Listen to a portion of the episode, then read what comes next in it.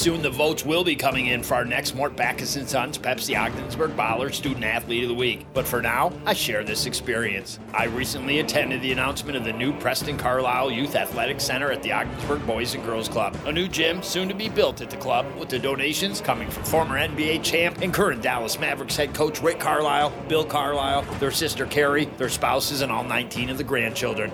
It was cool to hear the stories of the first club with no gym. Then about the club being built where it is now in the 70s, how much of a driving force Preston Carlisle was behind that, and then on top of it, the fact how hard Preston fought for it to be a full size gym like it is. The one thing I'll never forget is Rick saying at the end of the ceremony, go out and live your dreams. And when you make it, give back, give back. The moral to the story right there. And so many, whether it was to the club, another organization, have given back over the years, and especially recently during one of the toughest times ever in our communities. Long story short, way to work, North Country. And what a fun and memorable day I had at the club, even as an adult.